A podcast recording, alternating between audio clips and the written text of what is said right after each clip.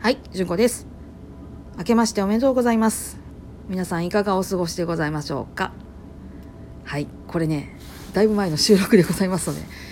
さて2023年の正月がどういう風になってるかっていうのはこの収録現時点ではさっぱり分かりません。えー大晦日は、まあ、年越しぐらいまで頑張って鐘をついて、えーそこから本堂の片付けをしたり、えーお参りの片付けをしたりとかしてですね。おあの大晦日のお参りのね片付けをしたりとかしてろうそく変えたりお香をきちんとしたりとかしね。で、えーまあ寝るのが大体例年2時ぐらいか3時ぐらい寝たんかなぐらいで5時ぐらいに起きまして、まあ、朝の用意をして8時から皆さんのお参りをお受けするっていう感じですね。で、えーちっちゃい村ですがあの村にある2つのお寺さんで参り合いをしているので、えーどちらもあのお参りをされるっていうことがねコロナ前はほとんどだったんですがさて今年は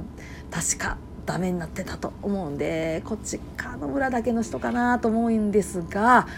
まあ、それもポツポツと来ていただいてだいたい午前中。で、えー午後からもポツポツとお客様が見えてっていう感じの正月を過ごすのが例年です。はい。さて今年はどういう風になってるんですかね。ほんまにそればっかりですね。はい。でまあ1月2日も、まあ、ポツポツと来られるお客様をお迎えして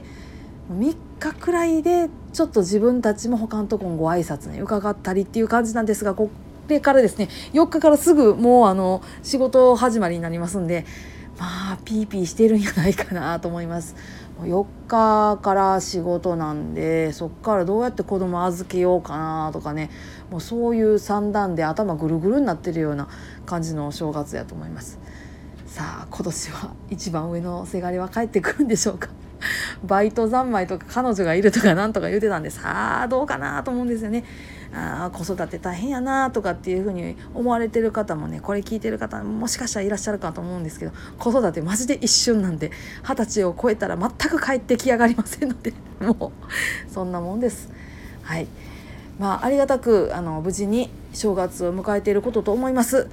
えーねまあ私はこんな感じで関西弁でバリバリ喋り散らかして、えー適当なこと言うて、えーわははと笑ってやっていくかなと思ってます。まあねしょうもないこと言うてたらまたお叱りをいただければ本当に助かりますし、えーよかったなと思えばあのポチッとねハートの一つもくだされば幸いでございます。はい長々と喋りました。どうぞ皆さん今年もあの安穏な一年を送れますように。はいありがとうございます。それではまたごきげんよう。